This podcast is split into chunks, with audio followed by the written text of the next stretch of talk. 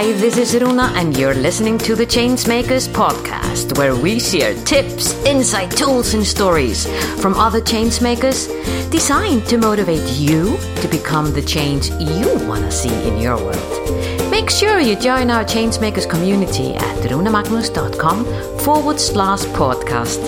And now, this is your time to sit back, relax, and enjoy. Welcome to this special 5 minutes tips to change episode sponsored by the No More Boxes World Tour.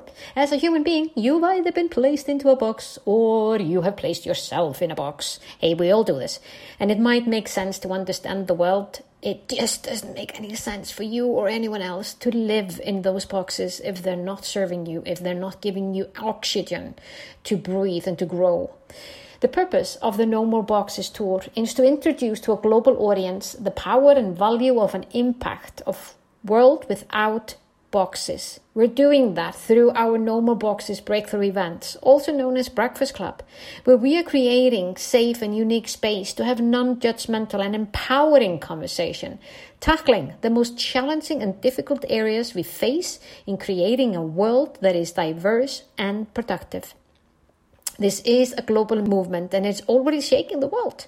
And if you want to join us and see a world that is harnessing people's natural talents, regardless of their gender, their race, their background, their faith, their sexuality, or whatever, a movement that is leading to human liberation, peace, and happiness, find out more how you can join the movement, how you can join the conversation, how you can set up your own breakfast club, or even how you can sponsor one in your area.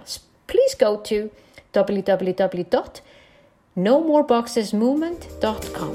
And here's to our guest today. He is one of our changemaker. He is founder and CEO of Five Institute, the creator of the Vitality Test. He's the co-creator of the No More Boxes movement and the co-author of the book, The Story of Boxes, The Good, the Bad and the Ugly. Yes, I'm talking about Nicholas Haines, speaking to us from Nottingham, United Kingdom, and his topic how elephant and dead cats stop change and what to do about them. Meow. So, Nick, how are the elephants and dead cats stopping change? And what can we do about it? Okay. So, first of all, let's look at what elephants and dead cats are.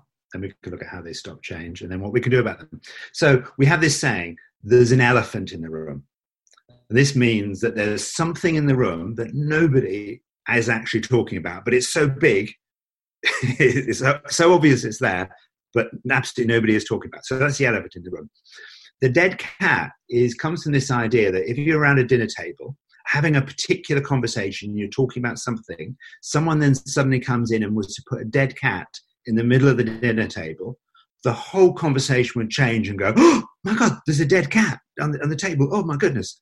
So those are two things that go on. So what dead cats basically do is they change the conversation and they move it over to what to the conversation around the dead cats. Now, what happens often is that um, by very definition, we don't talk about the elephant in the room because it's too big to talk about, or too uncomfortable, or too overwhelming. Then, and dead cats are used often when they're trying to stop us talking about something. So you'll have a situation with politicians or media or someone will we're trying to be in a particular conversation, and then someone will go like Donald Trump so we had the they had the conversation uh, going on about climate change and Greta, and he then does a tweet. Hey, Greta seems a happy girl. She looks like she wants to get on with her life.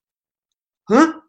That's what. what uh, and the conversation suddenly moved from climate change and Greta and what she was trying to elaborate to, hey, how can Donald Trump say this about this girl? She's clearly not happy. Is Donald Trump mad? Is is he confused? How she's not happy can't, can't he read? She has, and then he started going into boxes around her. Well, okay, is she on a, on a spectrum? Does she have Asper? Is it Asper? Is it autism? Is it this? She's not okay. He can't read it. Perhaps he's. So the whole conversation moves from climate change, which is where we need to have the big change, into the dead cat conversation.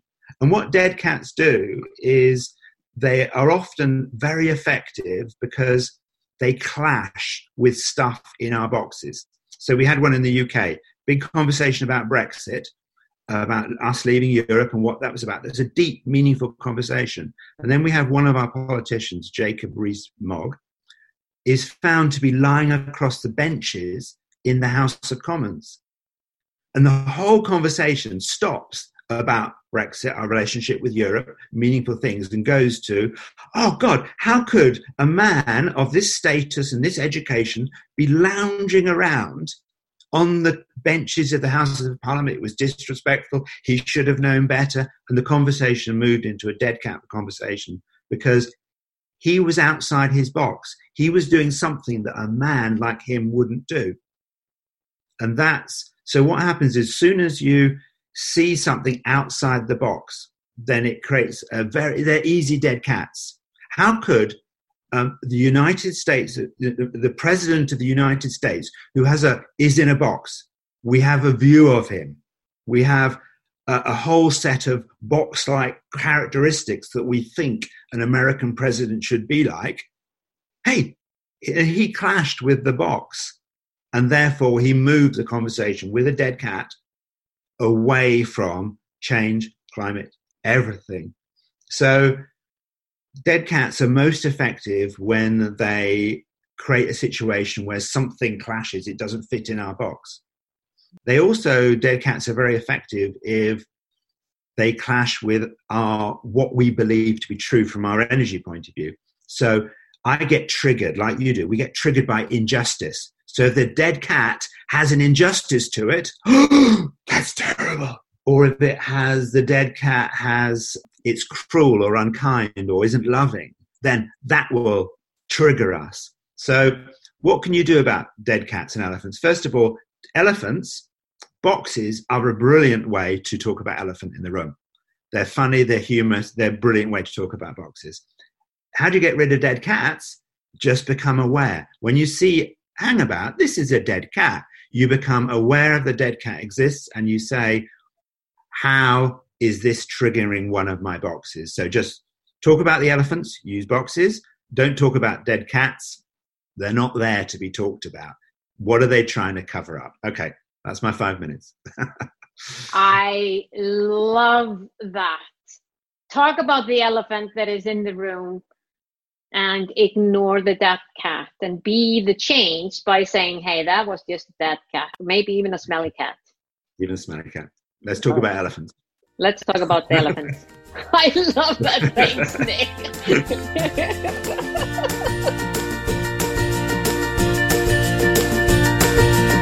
Was this podcast of value for you? I sure hope so. If so, feel free to share the love and give us your generous review on iTunes or Stitcher. And remember that you can always go to runamagnus.com to find out more about the Changemakers and how we can help you drive the change you want to see in your world.